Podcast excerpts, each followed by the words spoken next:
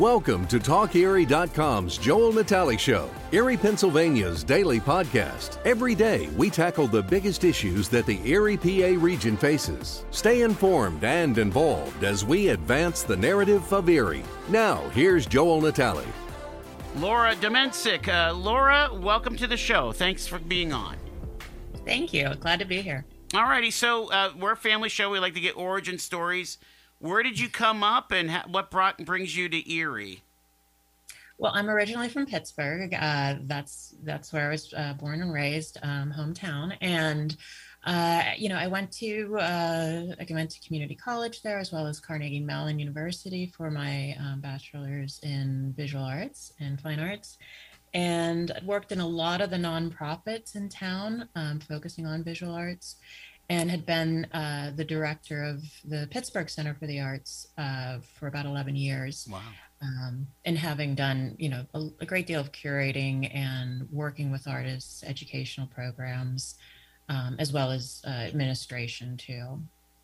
And then uh, you, you, I mean, you went from Pittsburgh, and and this opening uh, presented itself, and you applied sounds like. Yeah, yeah. So I had um, spent some time, you know, working as an independent contractor, curator, and and grant writer while I was getting my MFA, um, and then this position opened up uh, shortly after I uh, graduated that, and I, it just seemed like really great timing and uh, just just a you know place with a ton of potential. Yeah, when you when you walked in, uh, what were what was your kind of impressions of the collection, of the space? What were you thinking? Yeah, I mean, the space is beautiful. Um, you know, I, I, I love how each of the buildings, you know, it kind of has its own character because, you know, you have some, you know, the customs house, which is, you know, couple hundred years old. Yeah. Uh, but then you also have some of the older, you know, brick buildings as well. Um, but then, you know, the expansion, um, the most recent one being in 2010, that it's, you know, a really kind of large, grand space. So, uh, and, and, again, one of one of the concerns that uh, we saw in in recent past is that there was a pretty significant mortgage on that new expansion. Can you give us kind of a little uh, uh, snapshot of where the the art museum uh, as a corporation is financially? Right, we're in a pretty good place financially, and part of that um, is certainly due to uh, a number of, of uh, good things that had happened. Um, part of it was through the sale of some buildings uh, to the EDDC. You know, as you can see, there's a lot of um, redevelopment that's happening there. Um, so that was uh, certainly a part of it. Um, we also had some very significant gifts from Erie Insurance um, and other, you know, donors. But um, Erie Insurance has been a major, you know, uh, benefactor of the museum for quite some time and has really invested in in the community and in, in, in general, of course. When you look across the the the country, and again, you read the trades or go to your conferences and so on it is is Erie and Erie's art museum like it it you know that's the standard uh, stu- the, the standard gallery for the community. It, is this something that you would see in towns our size, or are we playing up up or down? What do you what do you what's your take on that? You are really, uh, I guess, hitting above your weight. Yeah, no, it's it, Erie is it's really unusual for this size, um, and just not only for the museum and the amount of space at the museum and the collection that it has, but also just the number of cultural organizations. Um, that is uh, something that I was very surprised at. And, uh, you know, there's some really wonderful little gems and, you know, some of the smaller arts organizations as well that have been cropping up too, which is really exciting to see. I hope that you've you've found this place to be a, a welcoming place in your first year here. Uh, again, we're really depending on s- smart people like you to kind of shepherd the way into this new uh, century of, uh, you know, because because Erie's in a is in a transitional uh, place right now. Yeah, no, definitely, and you know, I it has been incredibly welcoming community, very very friendly and very open and and i think you know there's this earnestness of just wanting to have um, you know really appreciating the value of these cultural institutions which is wonderful so let's describe uh, what what you what you find at the Erie Art Museum. There's the permanent collection. Then of course mm-hmm. there's um, there's showings and things. If if I like had not a clue about uh, the Erie Art Museum, how would you describe it to me? I would describe the Erie Art Museum as a regional uh, museum that has a wide variety of, of temporary exhibitions that are on display, as well as a permanent, you know, significant permanent collection, not only of regional artists, but of national, international artists of the um, 19th and 20th century. Um, right now, uh, we have a collections highlights show that's been up for some time, but it's, there's about um, 55 pieces from the collection that we have. And, you know, you have pieces in there by um, Miro and Paul Klee and Picasso, you know, some prints, uh, um, Alfred Stieglitz, you know, you have just a ton of really impressive work. Um, but what's wonderful too is that we also, and of course, Joseph Plavcan, you know, being a, a, a really important local artist um, or from the area. And then we have these really wonderful uh, temporary exhibitions, including um, Beatrice Breton's um, kind of retrospective. Uh, we are just today opening Made by the Lake, which is focusing on regional uh, woodworking artists. So there's a collection of about eight different artists that are in that exhibition. And so there's work that ranges from uh, furniture pieces to more conceptual kind of sculptural works. Um, you know, we also have a video uh, kind of multimedia exhibition in uh, John Eric Steiner's um, Future Memories exhibition, as well as David King, who is from uh, the Cleveland area, has a wonderful um, set of, of uh, or wonderful series of works that are paintings based off of um, old family movie reels. Um, huh. Yeah, so he ha- kind of mixes, you know, mixes and matches um, real people and you know people from his memories as well as um, uh, you know others, so that you know kind of these uh, fabricated sort of histories and just how fragile memory is in particular. Um, so it's a really nice range of, of works, and of course, coming up in April we'll have the spring show, and we have our call out right now for artists. Um, in the, the 250 mile radius of Erie, to submit and it's you know artists um, of of any age of any um, you know it doesn't matter the level of uh, schooling or or training of any kind but um, that's a really wonderful way to participate too so by having this space and having this diversity of space you you can kind of really go deep. I, I would imagine uh, where you could have your permanent some of your parts of your permanent collection up and have these rotating temporary collections. Um, what like what is this? Where where is like the arts community at right now? Like, what's the hot thing? Um, because you know, we we read in the trades or we read in the paper such and such thing went for seventy million dollars, and it, you know, I know we're not living you're not living in that level, but uh, it always kind of confuses me of like what what is hot you know what is expensive these days right? Yeah i mean i think that's that's like you know the 1% or half percent of the overall i mean there's such a large art world. Sure. Um, and that's obviously speaking to a very specific kind of crowd. Um, but what i find interesting is the work that you see every day in your in your community in your region. And um, that's I think what uh, attracts me to these places um, because there is so much creativity that's happening, and it's just woven into part of um, you know the daily life. You know whether it's you know these really beautiful utilitarian objects or you know really fine pieces of art that are um, you know that have craft in them as well. But you know as far as the hot thing that's on right now I mean, you could ask, you know, 10 different people and get 20 different answers. You know, wow. I I personally think, if not more, I think that having um, for me, what I find to be always enduring is just having really authentic um, storytelling and it, you know, it's really authentic expression. And that's what I find in the shows that we have up right now. And just um, in the works that I've seen throughout, you know, the year that I've been here, it's it's really an impressive group of of artists. Um, you know, whether it's the uh, you know NPAA exhibition that we just had or the spring show from last year. Uh, it's it's been a really interesting collection of of different works, and what I love is that you can kind of see them these works by these artists that are literally in your your town but that are also seen in ref you know kind of in perspective with these what are considered masters of you know calder or picasso or daumier you know it's you, you get to see sort of like the the the history and some of the connections that start that start to happen. Uh, so i i really love that. Um, so I, I'm I'm very interested in in how you know all all art is is regional in a way yeah. you know you it comes from your environment. Is so is such an important influence on your work.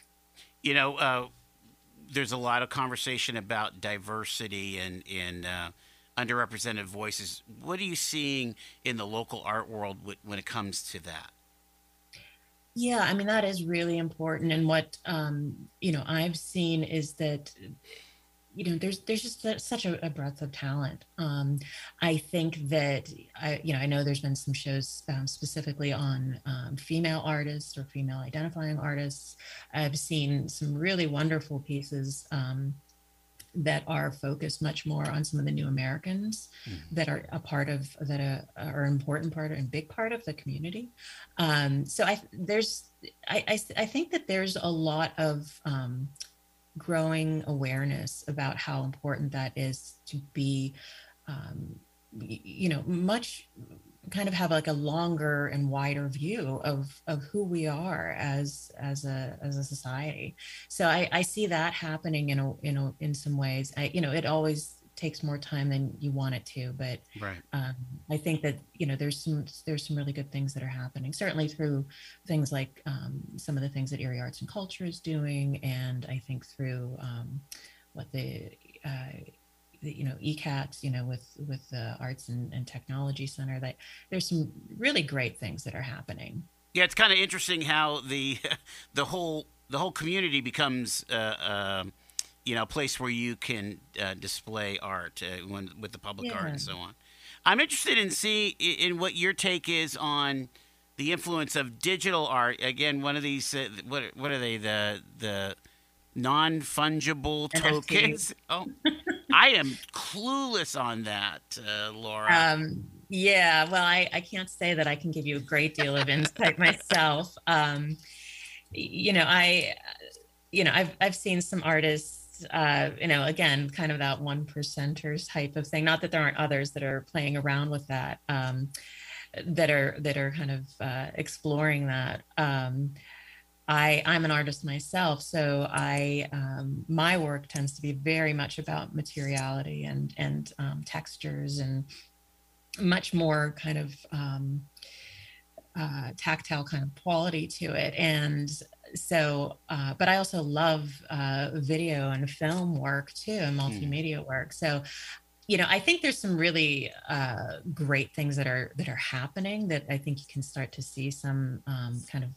blending of of uh, what we have what I think has been typically considered traditional art forms, um, and that there's much more of a blending of different disciplines now. Um, and that artists are working in so many different mediums and styles that um, and, and certainly through collaboration too so you know i I, I don't even know where to begin in some senses with NFTs. I, I don't yeah. know that that's that's but I mean, not... is is digital in general? Uh, every, every, once in a while, you're you'll see, hey, this was this is pixels, or this is I mean, like using pixels yeah. as as the medium. You know, I mean. Yeah, no, and I, you know, like right now, um, one of the things I really wanted to do was bring um, some media into the museum in ways that um, might not have been done in, as much in the past, and that's where um, the Future Memories show comes in because there's kind of this blending of.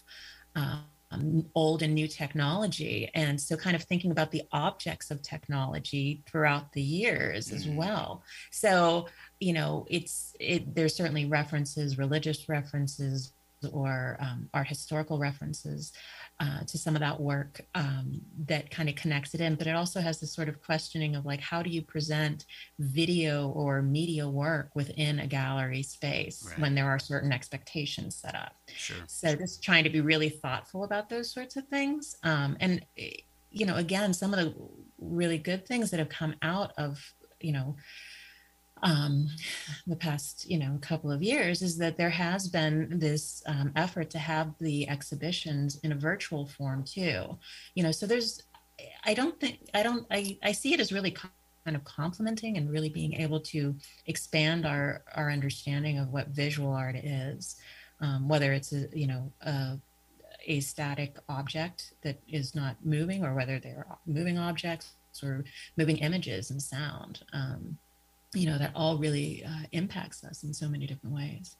We're talking to Laura Domencic. She is the uh, executive director of the Erie Art Museum, and uh, yeah, I, am glad that you mentioned like uh, machinery or mechanical. You know, Erie has this great advanced manufacturing heritage, and you look at some of the design of, of, of let's say a, a Griswold uh, um, uh, cast iron skillet, or, and you're like looking at that. This is amazing. The curves and and the the intricacies and things that come come out of our our heritage, and, and just wondering if if that's kind of the the kinds of things when when people are trying to broaden their idea of design and art, uh, does that come to play?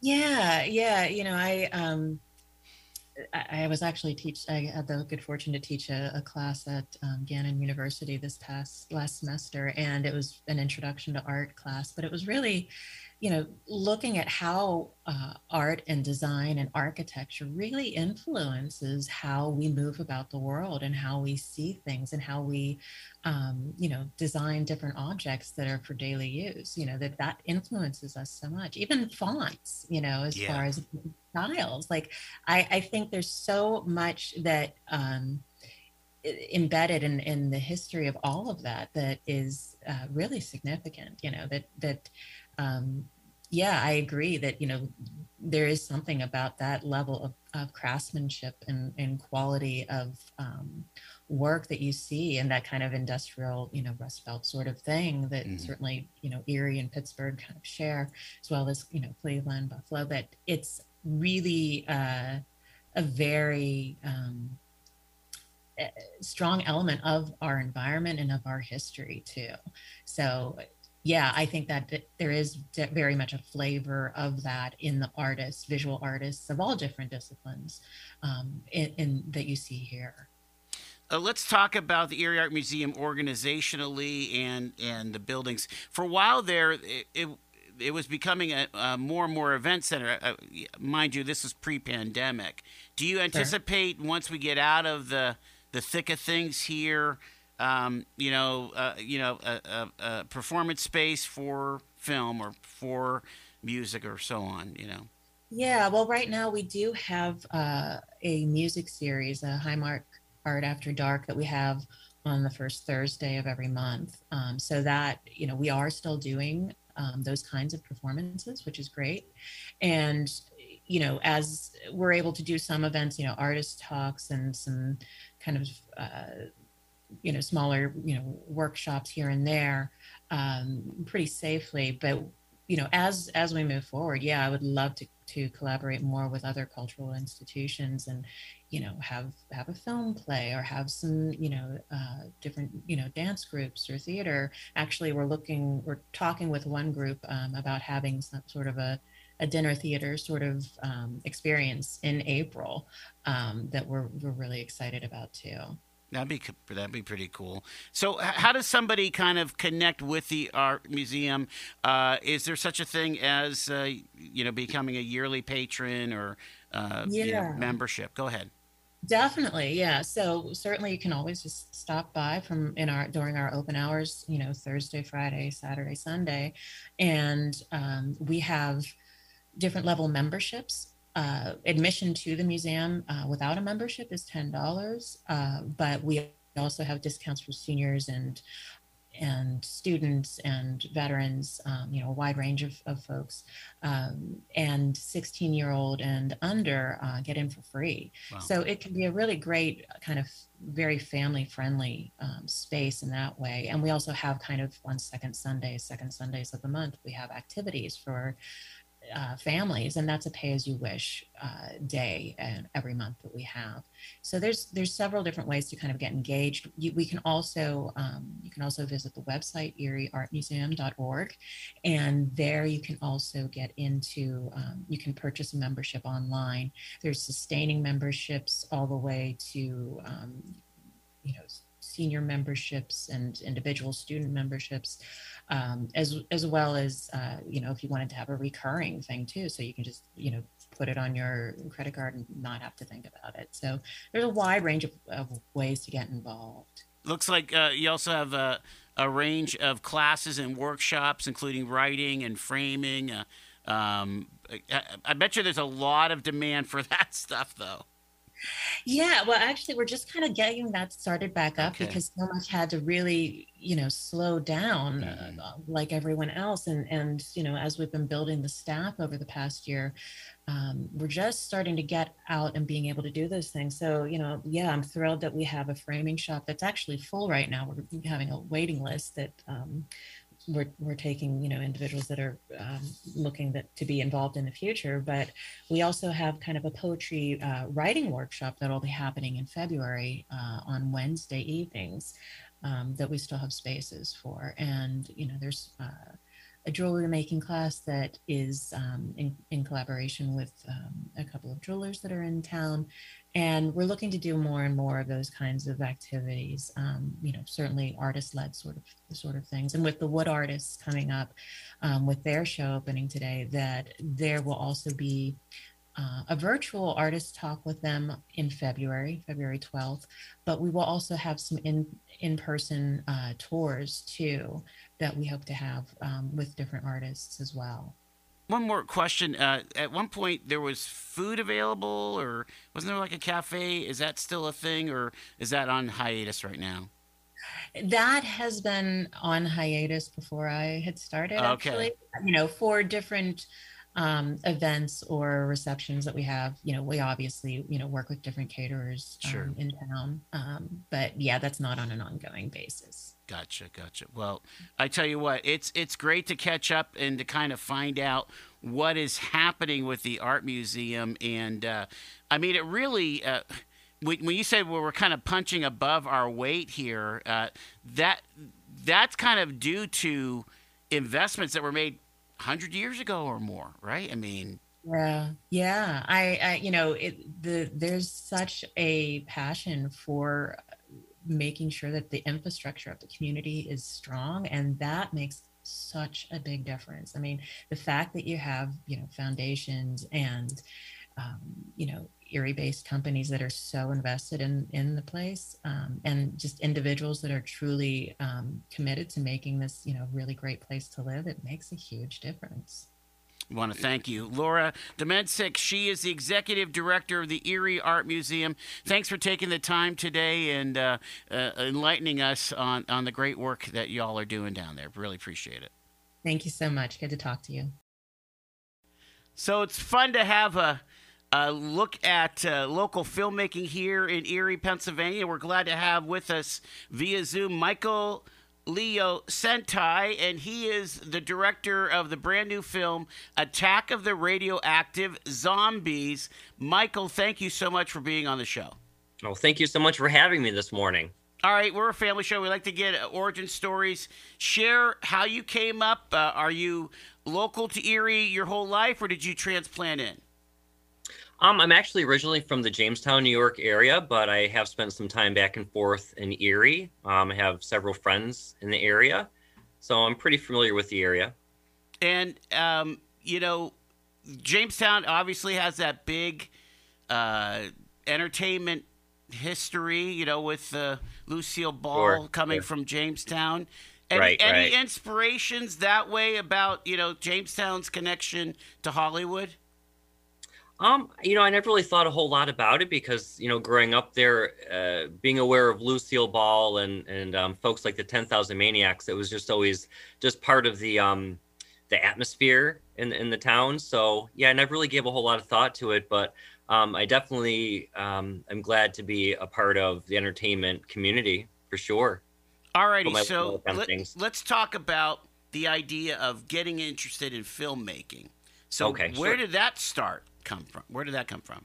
Um, I, I grew up uh, a child of the 80s and I was really into um, all the classic horror things of that time period, you know, Nightmare on Elm Street, Friday the 13th, all, all the, the main staples. And as a, as a child, I always thought that'd be great to do something like that. Um, and as an as a teenager, I, I, became involved in local theater and, and high school and then in, into college. Um, I did some work down at um, Lucille Ball Little Theater um, so yeah, I've made a lot of connections over the years with with folks, and I've been very fortunate to be able to kind of bring them into my own world of filmmaking as an adult now. Did you basically come up being uh, uh, as a performance person? Were you on stage or in front of the camera, or did you like the stuff backstage, the the making of the sausage, as it were? Um, I, I enjoyed both aspects of it. I, I um, primarily um, was an actor. Um, but I always had my hands in, in working with the makeup and props. And so I feel as though the theater gave me a real good um, background and transitioned well into the type of work I do with film.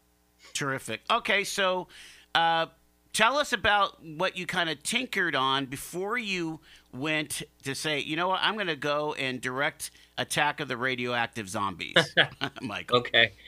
um, well, with Glenboy Productions, we began in 2011, and we are now, this will be our ninth title. Um, wow. we, so, seventh feature length film, in addition to a documentary as well as a compilation of all of our short films. So, this is our ninth title. Um, but everything is in the horror genre. Um, we primarily work in um, horror slash comedy. So everything's a little uh, campy and over the top for sure. Um, I really draw a lot of my inspiration, as I said, from uh, more of the 80s era of horror. And, and w- where do you usually set uh, these films at?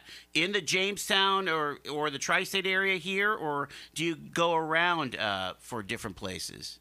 A lot of filming um, takes place between Buffalo and uh, Jamestown, New York, just because I have a lot of connections and I um, currently live um, near the Buffalo area. I have for the past seven years. So yeah, primarily between um, Jamestown, New York, and and Buffalo, but we definitely want to expand and um, get into other areas for sure. So, but with this film, there was a strong Erie connection. Am I right? Correct, correct. We um had a couple of actors that are actually from the area. The film stars um, David DeCola. He's a local actor. He does a lot of um, stage work. And Adele Crotty, she uh, made an appearance in this film, and she also is um, an actress in the area. She was in our last film. Um, she had a more of a main part in Easter Holocaust. So Yes. That sounds that sounds awful. No, I mean, yeah. I mean, just, in a good way, right? In a good way. It's like, wow, this I don't put yeah. those two together. Um, oh yeah. Michael Leo Sentai is our guest here as we uh, are talking about this new film, Attack of the Radioactive Zombies. All right, so a film's got to start somewhere. How did this one start? Well, um, whenever I'm drawing towards the end of working on a film, I always have ideas brewing in the back of my mind for the next product project. Um, and I've always loved zombie films. And we actually, a few years back, did a short film called Undead Manor. And I just really wanted to expand on the basic concept of that. So the idea of, of doing a zombie movie was always in the back of my mind. And with our films, we've, we've done, you know, the, the slasher kind of things we have a doll movie, My Deadly Playmate. Um, the last film, Easter Holocaust, was a creature feature. So I just thought, you know, we should get into the zombie thing. And, you know, it seems like it's really uh, a popular genre again in the horror world. So, yeah, we just collectively as a group, we really wanted to get into doing something with zombies. All right. So, uh, do you basically usually write the screenplays or uh, do you have a team that does that? No, um, we are a small production um, company. Um, I write, direct, film, edit my my projects, um, and I, I do I do um, some roles in them, but as the projects have gotten um, bigger in scale, more complicated, I tend to do more of a, a cameo type thing. Um, Little Alfred Hitchcock kind of make your presence known. yeah, yeah, exactly, exactly, and and also um, logistically, it's, it's kind of it's difficult to you know film and and and be in front of the camera and to wear so many hats as it is. But I, the actor in me, I still like to make a little bit of a, a cameo of some sort, kind of like Stephen King too, I suppose. So how does it? How long does it take you to go from um, you know start of production to the the final edit? Well, obviously with COVID, we got a late start with this this project. Okay. Um, we were about a year behind, but generally, um, these films take about a year and a half between writing the script and actually um, completing the film and getting it on out there for distribution. So about a year and a half turnaround time. Uh, what do they call that? Principal photography. Do you kind of follow that kind of standard thing where, hey, we're going to shoot, you know, for two weeks or six weeks or whatever, or are you able because you're because you're flexible to kind of, sure. hey, let's grab this now and let's develop it that way. Mm-hmm. How does how does that all work? Well, everything is is very plotted out uh, for the most part, and um, we don't really do like a two week shoot. What we what we tend to do is it sounds a little a little different, but we do like a six month shoot. Oh wow! we'll work we'll work on weekends basically because a lot of the folks that that are in my community of actors um, have nine to five jobs, so um, we have to kind of accommodate and work around everyone's schedule. So there's a lot of planning involved for sure. So what we'll do is every other weekend, usually over a six month period, we'll do two scenes a day. So I end up with like four scenes a month and kind of um, edit as we go along so that when we get to the very end of things, we're, we're pretty, pretty well in shape. As with um, Attack of the Radioactive Zombies, all the um, editing is complete, and now we're uh, moving on to the final sound and, and, music portion of things. So talk talk about crew on the set. Um, okay. Uh, yeah. So like, do you do you have to do the whole thing, like the DP and the the key grip and the oh, best oh, boy and all that stuff? Oh yeah. You know, I, I, I, I wish that we had a film crew. You know, a crew. Um, that would be great. Um, no, we we primarily work as a collaborative team. Everybody wears more than one hat. Um, some of the actors are really great with makeup because they have a theater background, so that's something that they might help with. Um, some folks have a lot of experience, again, with theater, with costuming, so that might be something they help with. So it's a real collaborative effort. That, that sure. That's interesting uh, yeah. be, be, because um, obviously the more money you could save that way the the, mm-hmm. the, the more ability you're able to market and, and get into your sure. distribution streams sure, to, uh, sure. explain uh, share with the listeners like what kind of equipment again they see films being made uh, from their iphone 13 uh-huh. pro um, sure, sure. But and then you see people that are making stuff with red video cameras and uh, Panavision, and all the way in between. Sure. How about you guys, sure. Michael? Sure.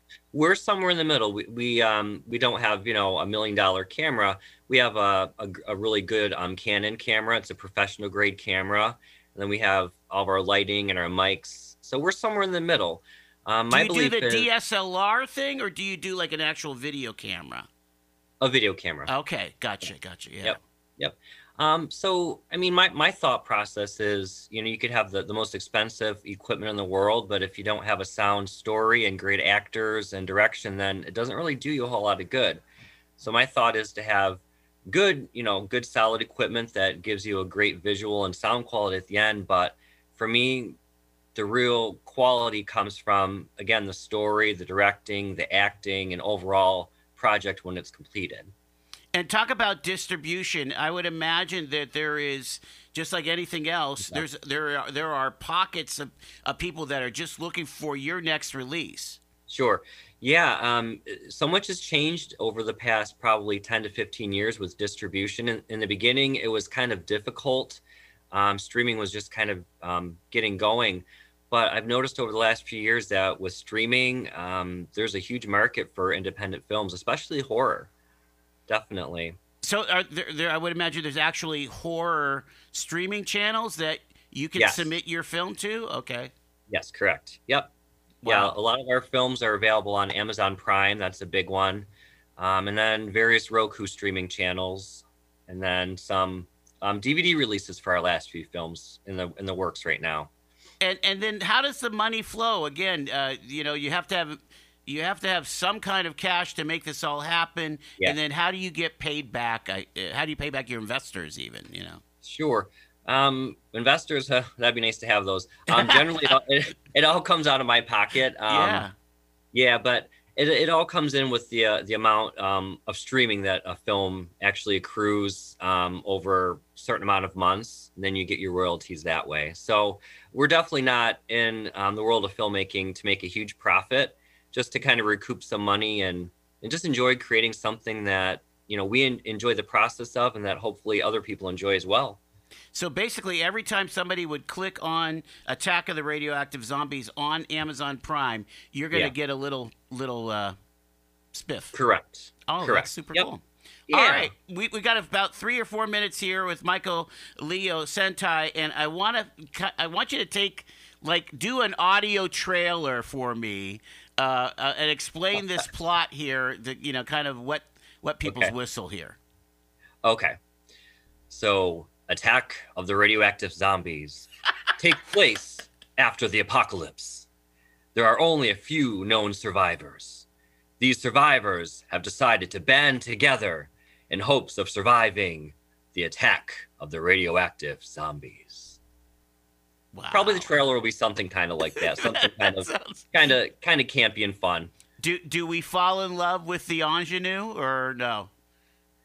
Um, I think you might. I think you might. Um, yeah, we we were fortunate to have a, a few um, cameos from some folks that have um, been in, in some uh, horror films over the years that that people might recognize. Um, Nightmare on Elm Street Four is is a film that we were able to um, include actress Tuesday Knight in. I've um, become friends with her over the years, so she was gracious enough to do a cameo in our little film. And if some people remember, she played Kristen in that film and did the opening song in the in the movie too.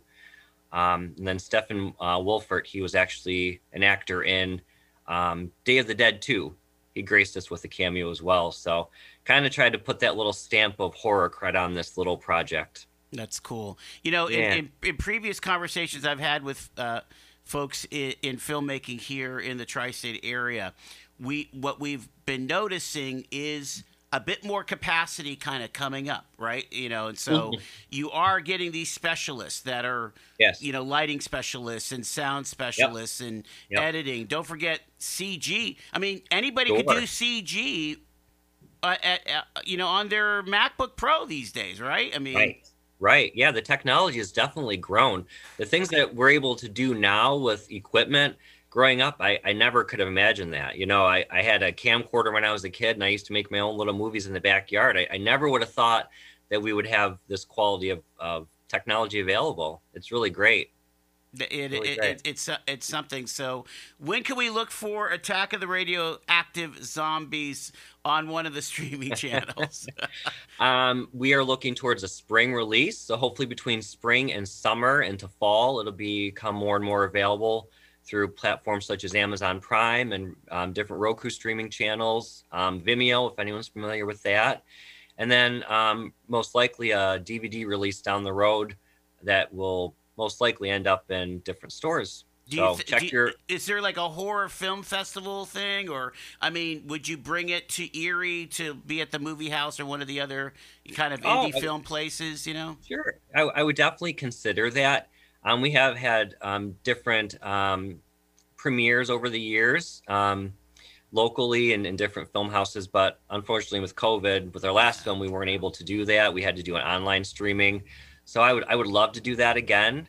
So that's definitely not off the table. It just kind of depends where we're at with the pandemic by that point. what's happening with filmmaking in Buffalo? Is it starting to boom too, or I, I feel like it is. People are starting to venture back into it. Um, Yeah. The people that I know and and some of the um, different platforms people connect on, it's people are starting to venture into it more.